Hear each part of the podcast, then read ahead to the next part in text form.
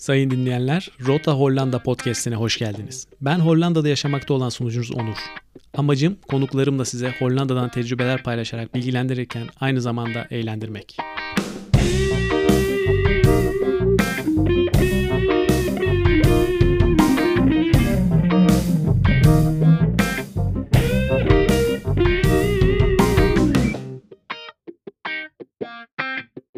Bugünkü bölümümüzün konusu Hollanda'da ev kiralama ve alma süreçleri.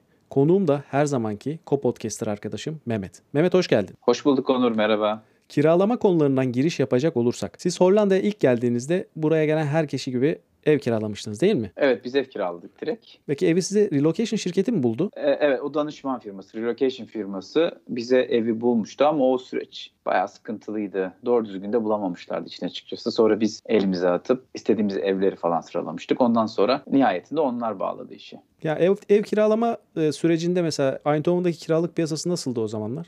Bizim şöyle bir handikapımız olmuştu. Türkiye'den gelirken eşyalarımızı alıp gelmiştik biz. O dönem böyle çok fazla soracak ve çevremizde böyle tanıdığımız Hollanda'da yaşayan insan olmadığı için burası reklam içeriyor. O yüzden böyle podcast yapıyoruz. Ee, soracak çok insanımız olmamıştı. Eşyalarımızı alıp gelmiştik. E, eşyasız ev bulmak çok zordu o dönem Eindhoven piyasasında. O yüzden 10 tane ev varsa 8 eşyalıydı. 2 tanesi eşyasız, eşyasızdı. 2 tane eşyasız evden de iyi ev bulmak bayağı zaman almıştı. Yani dar bir piyasaydı eşyasız ev için. Zannedersem o dar piyasa o günden bugüne hiç değişmedi. Çünkü Eindhoven'da da Amsterdam'da da hala piyasa oldukça dar. Peki evler nasıldı? Bakımlı mıydı? Bakımsız mıydı? Ortalama pahalılık durumları falan nasıldı? Palette bence her türlü ev vardı. Büyük çoğunluğu tabii ortalama. Ama o ortalamanın içerisinde de çok değişken oluyor. Yani hani eşyasız bir eve gittiğinde aslında evin ne kadar iyi ne kadar kötü olduğunu daha iyi anlıyorsun. Eşyalı evde birçok şey eşyaların arkasına saklanmış. Duvarların yapısı, evin eskiliği falan bunlar çok anlaşılmıyordu. Biz gittiğimizde eşyasız evlere baktığımızda yani tavuk kümesi de gördük biz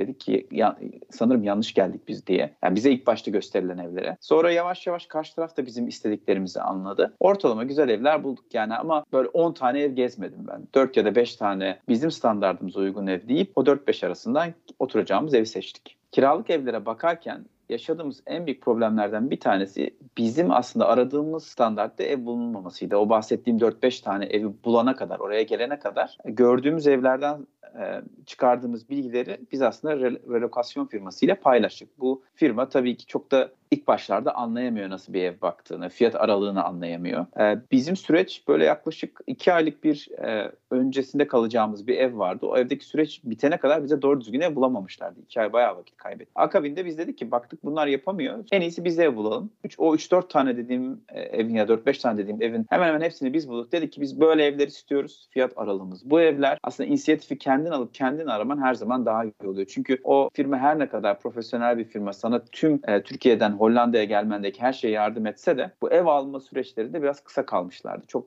işin açıkçası iyi bir performans gösterememişlerdi ama biz çok geç ayıldık. Ona rağmen çok da kötü olmayan yaklaşık işte 1300 civarı 1300 euro civarı bir ev bulmuştuk. 2 artı 1. 2 artı 1 dediğim 2 artı 1 değil tabii aslında.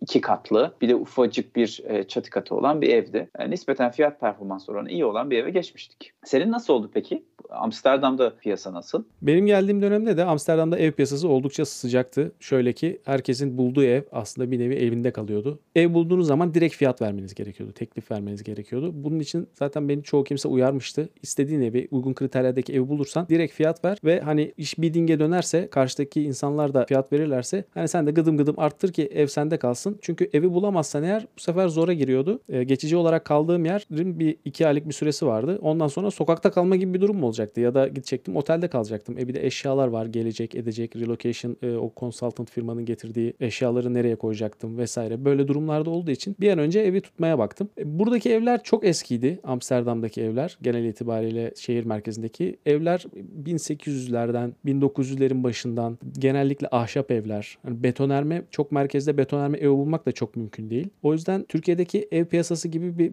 bakış açısıyla gelip burada ev bakmak çok mümkün olmadı. Doğru biz baktığımızda mesela evler evlerin bize yaşını söylediğinde ben acayip şaşırmıştım yani. Böyle bir evde Türkiye'de oturur musun? 1980'lerin başında yapılmış. Nereden baksan 40 yıllık bir bina ama binaya bakıyorsun fena gözükmüyor. İçine giriyorsun işte yenilemişler falan. Evlerin ortalama standart yaşları bu civarda olduğu için e, ki yeni yapılmış yani 1980'ler bahsettiğim Eindhoven'daki bir Biz gerçi Feldhoven'da tuttuk Eindhoven'a yakın bir e, yerleşim yeri burası da. Evlerin ortalama yaşı bu civarda. Çok böyle çok aşırı genç dediğin evleri bulabiliyorsun. Aşırı genç dediğin yeni yapılmış evler tabii ki var. Ama yani %5'i onu geçmiyor bu yeni yapılan yapılar. Peki buraya gelmeden önce İstanbul'da kirada oturduğunuz bir dönem oldu herhalde herkes gibi. Oldu. Yaklaşık 5 sene kadar biz Ateşehir civarında kirada oturduk e, eşimle beraber. Oradaki mesela emlakçıların e, gezdirme tarzıyla buradakilerin arasında nasıl bir fark vardı? Ya buradaki emlakçılar tabii Türkiye ile karşılaştırınca çok kullanmak istemem ama daha profesyonel gözüküyor işte.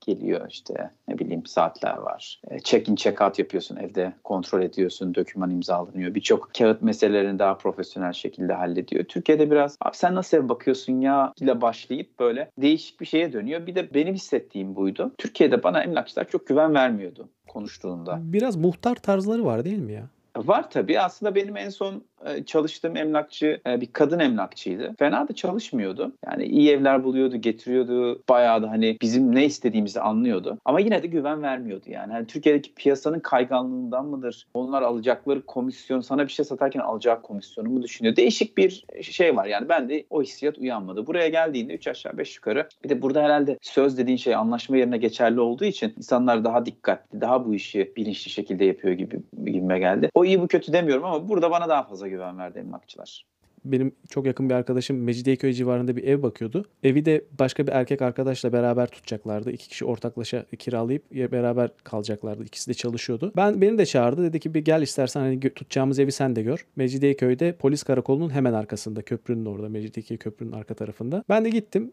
Emlakçı gezdirdi evi bir güzel ama tam bir muhtar. Geldi adam muhtar gibi evi bir güzel gezdirdi, gezdirdi, gezdirdi. Baktı biz çok evden şey yana değiliz yani hani çok beğendiğimizi göstermiyoruz vesaire. Böyle hani burası da güzelmiş, şurası güzelmiş falan filan demiyoruz. Sorular da sormuyor arkadaşlar. Ben de zaten şeyim yani konuk gezi, gezici, konuk ziyaretçiyim eve. Adam geldi mutfağa oturdu. Dedi ki ya dedi bak dedi benim bu dolabın aynı renginde bir gömleğim var dedi. Neresinden öveceğini bilemedi beğenilmeyen daireyi. Dedi ki Ama o bir kriter değil mi? Evet. Yani şimdi onun gömleği aynı renkte gömleği olan dolap bir kriter bence. Evet. Orada herhalde şunu bekliyordu. Abi o gömleği nereden aldın? Biz de alalım. Bu evi tuttuğumuz zaman da o gömleği girip burada oturalım gibisinden bir beklentisi vardı herhalde adamın. Sonra bir de bir Gerilla satışı yapmış adam resmen ya size. Ne gerillası ya? Komando satışı ya. Bildiğin şey yaptı yani. Hücum botla saldırdı gibi oldu yani. Bir de gene aynı arkadaşlarla başka bir eve daha gittik. O da gene aynı civarlardaydı. Mecidiyeköy civarında. Onda da gezildi gezildi. Görüldü ev. Ondan sonra emlakçı dedi ki işte hemen karar vermenize gerek yok. İlkinde beğenmezseniz ikinciyi de beğenebilirsiniz. Ben mesela karımı ilk gördüğümde beğenmemiştim. İkinci görüşmemde beğendim ve evlendim dedi adam. Nasıl bir e, adam korelasyon yakaladı kendi evliliğiyle bir evi kiralama arasında. O mesela çok şaşırtmıştı. Adam karısından adam... örnek veriyor. Yani hani ev, evliliğinden örnek veriyor. Niye ki özelle giriyorsun yani? O anda paravan açılıyor. Karısı giriyor ve evet Aynen. gerçekten öyle oldu deyip arkadan sana satış yapmaya devam ediyor. ya işte bak bunlar garip tamam mı? Hani profesyonel yönetilmediğini birazcık şey yapıyor. Yani bir emlakçının söyleyeceği 3-5 tane laf var aslında yani evi satarken. Şimdi sana çok aşırı overselling yapan, fazlasıyla satan adamı çok iyi anlıyorsun. İşte o özeniyor, bezeniyor, e, detaylarını anlatıyor, abartıyor falan. Bir de aslında evin genel özellikleri, senin aslında öğrenmek istediğin belli başlı şeyler var. O kredibilite, o güveni sağlaması için sana emlakçının bazı şeyleri anlatabilmesi lazım. Ben Türkiye'de evin kötülüğünden ve sıkıntısından bahseden hiçbir emlakçı görmedim. Evet, evler mükemmel. Yani. Mükemmel. Artısı eksisi olur alacağın ürünün her zaman olur. Burada artıların eksilerini aslında anlatıyor ve çoğunlukla Hollanda'da zaten emlakçılara sen kiralayan olarak bir bedel ödemiyorsun. Evin sahibi ödüyor. Ama Türkiye'de öyle değil mesela. Ona rağmen adam hani sen ona para ödemene rağmen sana evin sıkıntılı taraflarını anlatmıyor. Böyle ilginç bir şey yani. Hani hem para veriyorsun hem de sadece artılarından bahsediliyor. Sonra görüyorsun, yaşayınca görüyorsun. Evet, işte bunları hepsini toplayınca belki hani kişisel olarak o insanlarla ilgili problem yok ama bence e, temel olarak yani burada fundamental bir problem var şeyin e, emlakçılık piyasasında bence Türkiye'de. Buradaki emlakçılar evi gösteriyor ve kontekse bağlı kalıyor. Gerçi böyle hani Türkiye'deki emlak piyasasını vesaire yeriyoruz ama burada da enteresan bir olay geldi mesela başıma. Gezdiğim evlerden birinde çok güzel iç döşemesi, dizaynı vesairesi eşyalı ev bakıyordum. Hani bulaşık makinesi, çamaşır makinesi hepsi son model. Evi gezdikten sonra beğendim, çok güzel dedim. Fiyatı da uygundu vesaire. Sonra tam çıkarken bir kapı dikkatimi çekti evin içinde. Evin giriş kapısının, dairenin giriş kapısının tam karşısında başka bir kapı var. Sonra onu açayım dedim açılmadı. Onu açamazsın dediler. Ben de niye dedim. O dedi buradaki evin bu evin sahibinin üst katta ayrı bir lounge'u var bölümü, bölmesi var. Kendi bir yatak odası var ve duşu var falan gibi. Yani ve onun da ayrı müstakil başka bir girişi daha var ama içeriden de bir girişi var. Yani ben bu evi kiralayacağım. Adamın bir de o lounge'una girişinin kapısı bir tane kapısı da benim evin içi kiraladığım evinin içinden olacak yani. Adam arada sırada gidiyormuş, orada kalıyormuş vesaire. işte yurt dışına gidiyormuş, yurt dışında çalışıyormuş, geliyormuş falan. Özel müstakil bir evim var diyelim. Kendime has müstakil derken yani apartman değil. Hı hı. Mü- Müstakilliğim var. O müstakilliğimin içinde de ama adamın e, hayatının içine açılan bir kapı var evin içinde. Adam parazit bir yaşam ya. Hem kiraya veriyor. Oh ne güzel. Hem de kendine ait bir şey var. Muhte- Kuşluk gibi hani. Aynen. Muhtemelen o de, şöyle düşündü. Evi zaten normal bir şekilde bütünüyle kiraya verse o yukarıdaki şeyi de kiraya vermek durumunda kalacak. Belki daha yüksek fiyat çekecek ev için kirası için ama demiş ki ya ben niye bu evin bu kısmını veriyorum ki? Ben buraya ayrı bir kapı yapayım içeriden kendime. Bir de dışarıdan kendime de müstakil bir giriş yapayım. Ben arada sırada gelirim burada kalırım. istediğimi getiririm. Burada beraber kalırız falan filan gibisinden bir kafayla böyle bir şey yapmış. Ben hayatımda böyle bir şey görmedim ki otellere gittiğimde bile bazı böyle paylaşımlı odaların aradaki kapısı oluyor ya böyle kilitli oluyor genelde onlar da. O bile Evet. bir tedirginlik yaratıyorken düşün evin içinde bir kapı var yani. Şimdi kiralama bir iş tabii. Sen eve kira bedelini veriyorsun ama onun dışında neler oluyor? Yani ev kiralarken neleri düşünmen lazım? Ne gibi şeyler var mesela ev kiralamada? Bir kere aidat içinde mi değil mi ona bakmak lazım. Tecrübelerimden anladığım kadarıyla. Hollanda'dan bahsediyoruz Evet. bu arada. Bazı evlerde çünkü aidat dahil olmayabiliyor. Bazıları all inclusive olabiliyor. O önemli bir kriter. Onun dışında evin enerji sınıfı. Bunu siz de zaten e, yaşamışsınızdır. Evin enerji sınıfı nasıl? Yüksek mi? Enerji sınıfları hem kiralık evler için söz konusu hem satılık evler için söz konusu. A'dan başlıyor. A en iyi enerji sınıfı yani ısı kaybı en düşük. Daha sonra bu G'ye kadar gidiyor yani. G, H, H var mı bilmiyorum ama G'ye kadar gidiyor bildiğim kadarıyla. Ona da dikkat etmek lazım çünkü evi ısıtmak da ayrı bir dert. Özellikle çok soğuk aylarda kışın bildiğin evin içinde rüzgar esebiliyor yani. Hani doğalgaz var evlerde. Doğalgaz Türkiye'de ağlaşıyor insanlar çok pahalı vesaire falan diye. Burada daha pahalı. Ve aynı zamanda şöyle bir şey de fark ettim ben. Bir mahsuplaşma oluyor e, doğalgaz e, enerji supplier firmayla. Elektrik içinde, gaz içinde. Aylık ödeme, fix ödemeler yapılıyor. Bir fix bir rakam belirleniyor. Eğer ki o fix ödemenin altında kullanmışsan ya da üstünde kullanmışsan hesaplaşıyorsun şey, enerji provider firmayla. Utility Yani şöyle firmasıyla. 200 euro diyelim aylık ödeme yapıyorsun. 12 ile çarpıyor. 2400 euro ediyor yıllık. Altında tükettiysen 2200 euro mesela 200 euro sana Ocak ayının bir sonraki yılın Ocak ayında geri veriyor. Fazla tükettiysen de Ocak ayında senden Sen alıyor geri alıyorsun. aslında. Aynen öyle. Ve bu seneki e, çıkan o yıllık mahsuplaşma bedelinde bir rakam gördüm kesilen ekstradan. Yani beklediğimin altında bir rakamı geri almak durumunda kaldım. Çünkü ben fazla ödeme yapmışım. Bunu da sorgulayınca devletin renewable olmayan enerji kaynaklarını tükettiğimiz için onunla ilgili bir vergiye, ekstra vergiye tabi olduğumuz bilgisini aldım. Yani ben aslında orada güneş enerjisinden faydalansam, evime güneş enerjisi tesisi kursam vesaire oradan hani suyumu ısıtsam, bu şekilde doğalgaz kullanımımı bir şekilde yok etmeye çalışsam yani doğalgazı olabildiğince aza indirsem o vergiden de muaf olacağım. Ama e, kullanmak zorunda olduğun için şehir içinde, şehir merkezinde özellikle böyle bir vergiye de ekstra vergiye tabi oluyorsun. Yani seni renewable kullanmadığın için cezalandırıyor. Hı hı. O- O, zaman aidat dedik, enerji faturası dedik. Depozito. Depozito da var herhalde. Evet, genelde iki kira bedeli oluyor.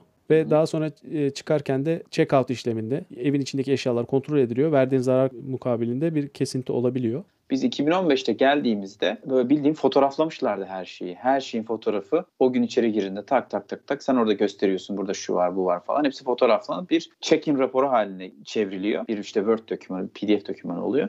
Sana da gönderiyor, ev sahibine de gönderiyor.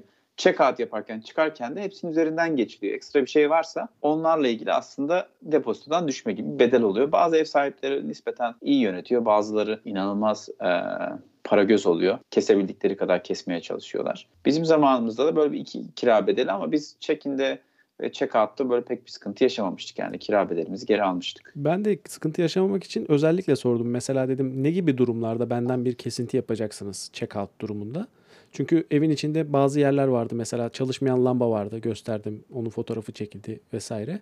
Bana dediler ki wear and tear denen bir şey var. Yani atıyorum sen diyelim ki kullanımdan kaynaklı bir eskime durumu varsa eğer sallıyorum dolabı kullanırken kapağını her kapattığında bir yere sürttü diyelim. Hafif bir e, minik bir ezilme oldu ama bu şey değil yani fonksiyoneliteyi engelleyen bir şey değil. Doğal kendisinde olan bir şey. Ya da atıyorum e, masada sandalyeyi çekerken çok minik bir çizik oldu yerde. Hani kazımadın yeri de e, parkenin üstünde böyle minik çizikler oldu ki girdiğim zaman da vardı yani çizikleri gösterdim. Bunların hepsi wear and tear dedi. Yani bunlar şey sebebi değil. Senden bir şey çıkarken check-out'ta tahsil edilme sebebi değil. Ama dedi içeride bir tane şey var vitrin var. Vitrinin diyelim diyelim ki kapağını kırdın, camını kırdın ve onu ödeyeceksin yani. Onda yapacak bir şey yok. Check-out sırasında bu tespit edilirse onun bedeli neyse senden o düşülecek. Sana paran öyle verilecek ki paranı da şak diye vermiyorlar. Mesela ben e, bir arada bir kurum var. Doğrudan ev sahibine ödeme yapmıyorum. Kontratımda da öyle yazıyor. İmzaladığım girerken imzaladığım kontratta ben çıktıktan sonra işte 4 hafta maksimum 4 hafta içinde senin ödediğin depozitoyu sana geri yatırıyorlar. Evet. Yani onlara bakınca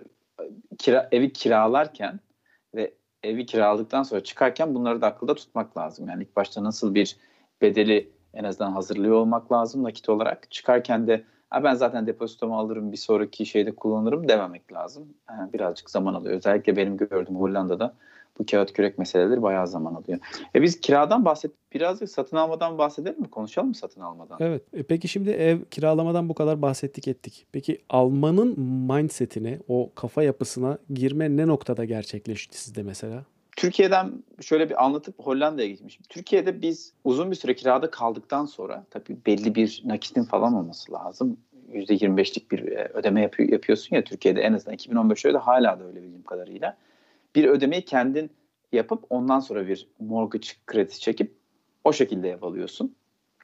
Burada bir ön ödeme olmadığı için aslında biz baktık kira ya kira baya bir bedel yani ödüyorsun bunu her ay. Ha, çok basit bir hesap yapalım. Ayda 1500 euro kira veriyorsan ki average'da Amsterdam için düşük bir kira. Onun için ortalama işte yani o civarlarda bir ev bulmak çok zor değil. Ee, yaklaşık 18 bin euro ediyor. Bu 18 bin euro böyle banka hesabından uçup gidiyor. Sana hiçbir şekilde geri dönmüyor bu. E bunu yaklaşık 3 sene kadar kirada kaldığını düşün çarpıyorsun 18 bin euroyu 3 ile sana ediyor 50-55 bin euro. Hemen oradaki kalkülatörü çalıştırıp Türkiye TL olarak ne kadar eder? Yani yaklaşık yarım milyon TL'yi sokağa atmak demek. 3 yıl kadar kirada kalırsan. Averajda neden 3 yıl diyorum? Ortalama e, buraya gelenlerin yaklaşık kaldığı süre o dönem 2 ya da 3 yıl kadar kirada kalıp sonra eve geçmek. Bu büyük bir para. Biz hesabı yaptık. Aslında benim aklımda vardı ama biz ilk senenin sonunda hemen evimizi aldık bu arada. Ama benim süreçlerimi hızlandıran bir arkadaşım vardı. Bu Çinliler garip insanlar. Bir iş arkadaşım vardı Çinli. Ee, gelmişti 6. ayında ev aldı adam. Ya dedim 6. ayda burada bir kredibilitesi yok. Hani bankalarda herhangi bir hesabı hesap geçmişi yok sadece 6 aylık maaş almaya başladı. Nasıl oluyor bu falan derken biz öğrendik olabiliyormuş. Yani bankalar eğer sana kredi verebiliyorsa ev alabiliyorsun. Sonra öğrendik ki bir ön ödemesi yok.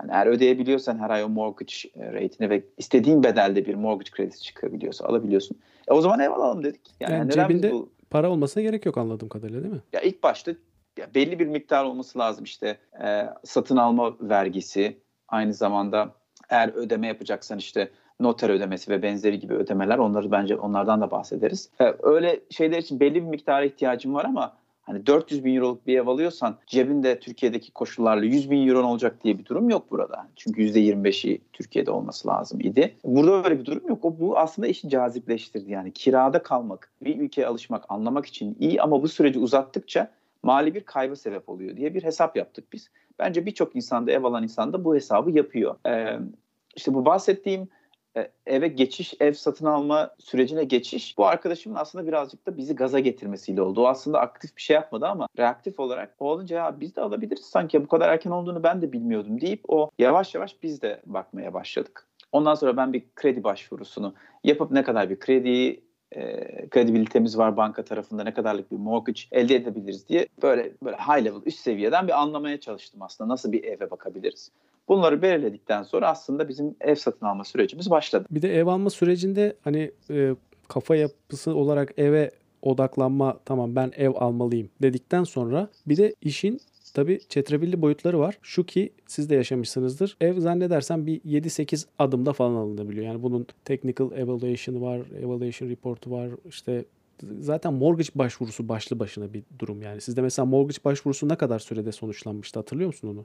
Bizde mortgage başvurusu yaklaşık birkaç hafta sürdü. Çok böyle aşırı uzun muydu? 2-3 hafta falan sürmüştür herhalde toplamda. Evet genelde 2 hafta falan optimum bir süre ama sana direkt dönmüyorlar. Hani mortgage'ın reddedilme durumu da olabiliyor. Türkiye'de aslında satın alma süreci çok basit. Ev sahibiyle anlaşıyorsun. Notere gidelim diyorsun. Noterde sen aldın mı paranı? Aldım. Ben verdim mi? Verdim. Tamam. O zaman imzalayın. Topu çıkıyor falan. Burada öyle değil. Burada gördüğüm kadarıyla noterin devreye girme zamanı biraz daha erken. Yani ilk olarak noterde bir karşılıklı olarak bir ben alıyorum, sen alıyor, sana satıyorum, sen de benden alıyorsunun imzasını atıyorsun. Şimdi şöyle aslında Türkiye'de notere gittiğin zaman noter senin parayı ödemiş olup olmamanla ilgilenmiyor. Sana sadece tek bir soru soruyor. Aldığını aldın mı, vereceğini verdin mi? Bu kadar. Bu yani olay Türkiye'de.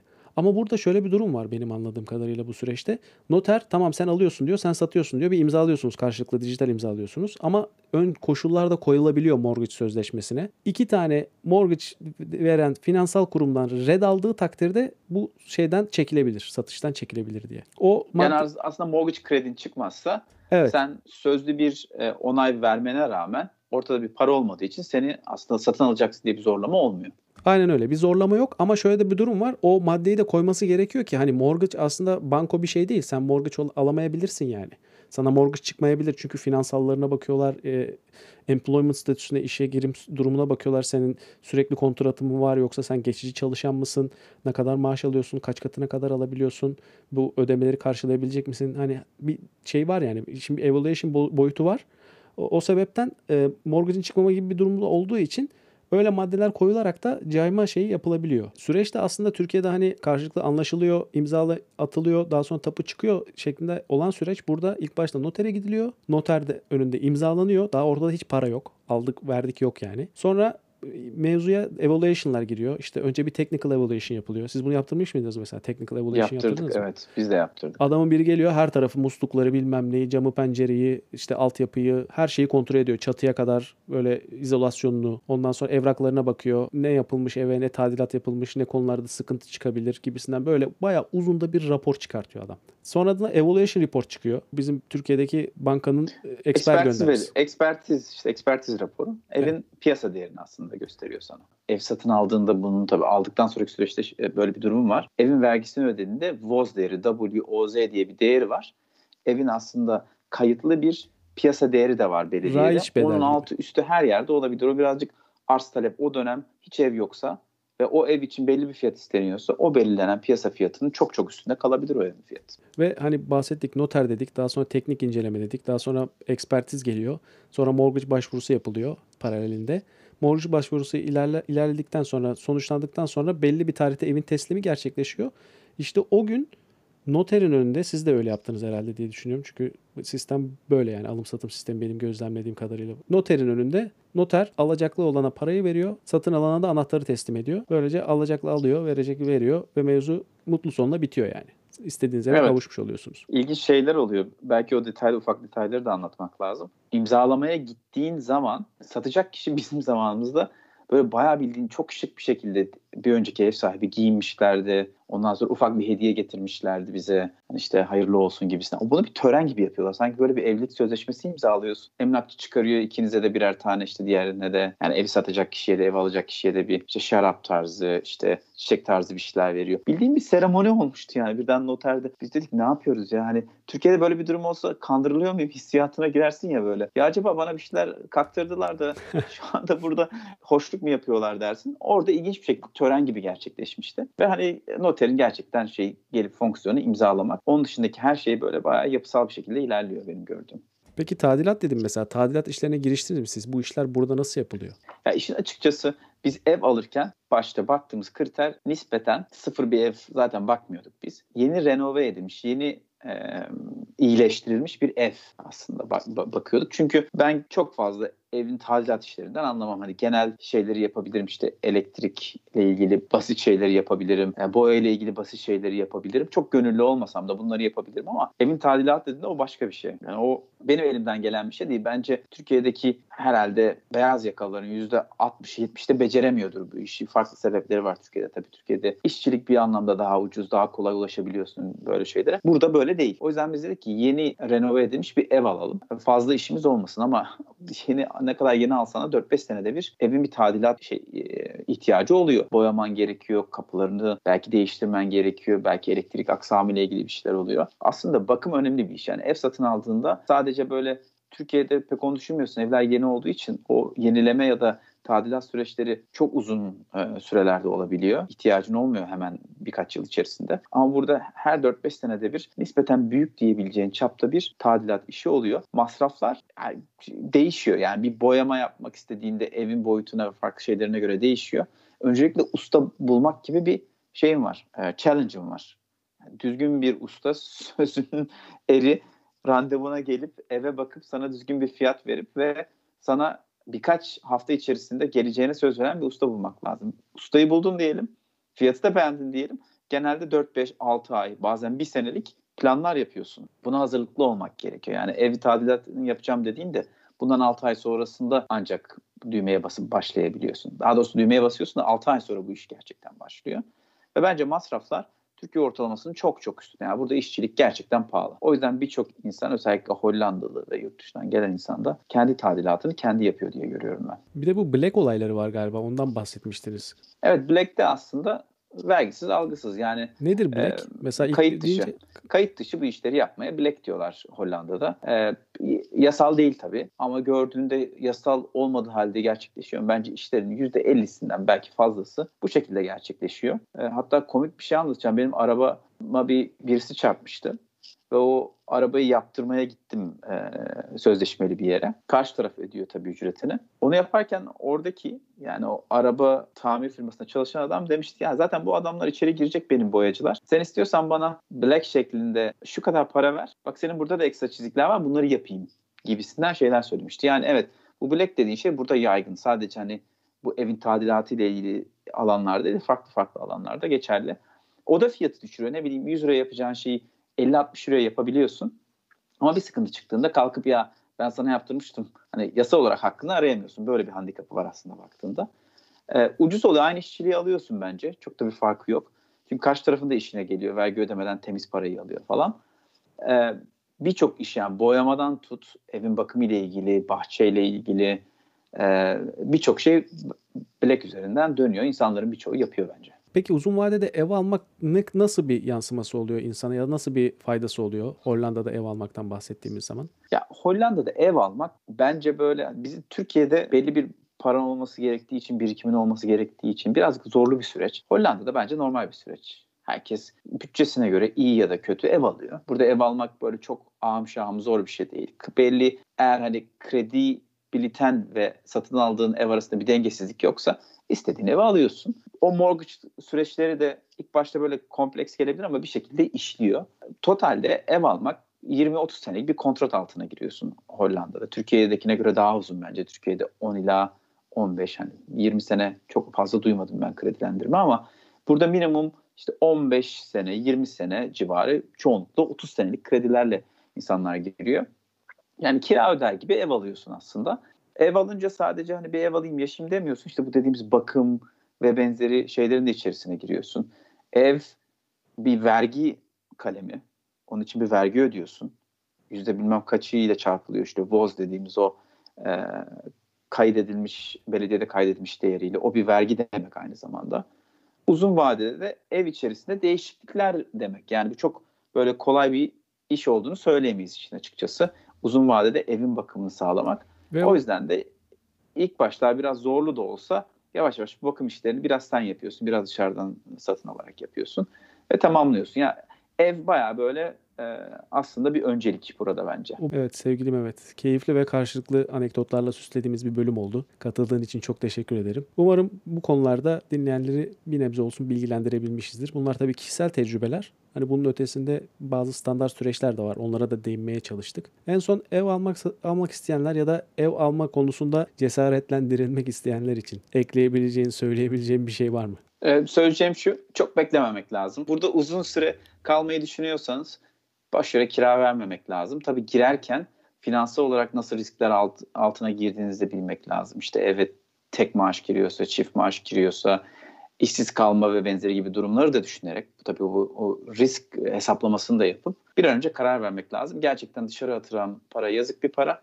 Ee, çok güzel birikim elde edilebilir bence ev satın almada. Gönlünüzden geçen bir ev satın alıp oturmanız dileğiyle eğer Hollanda'ya geliyorsanız. Evet sayın dinleyenler, böylece bu bölümün sonuna geldik. Değinmemizi istediğiniz konular için rotahollanda.gmail.com adresine e-posta yoluyla isteklerinizi gönderebilirsiniz. Umarım fayda gördüğünüz, göreceğiniz bir bölüm olmuştur. Esenlikler dilerim. Hoşçakalın.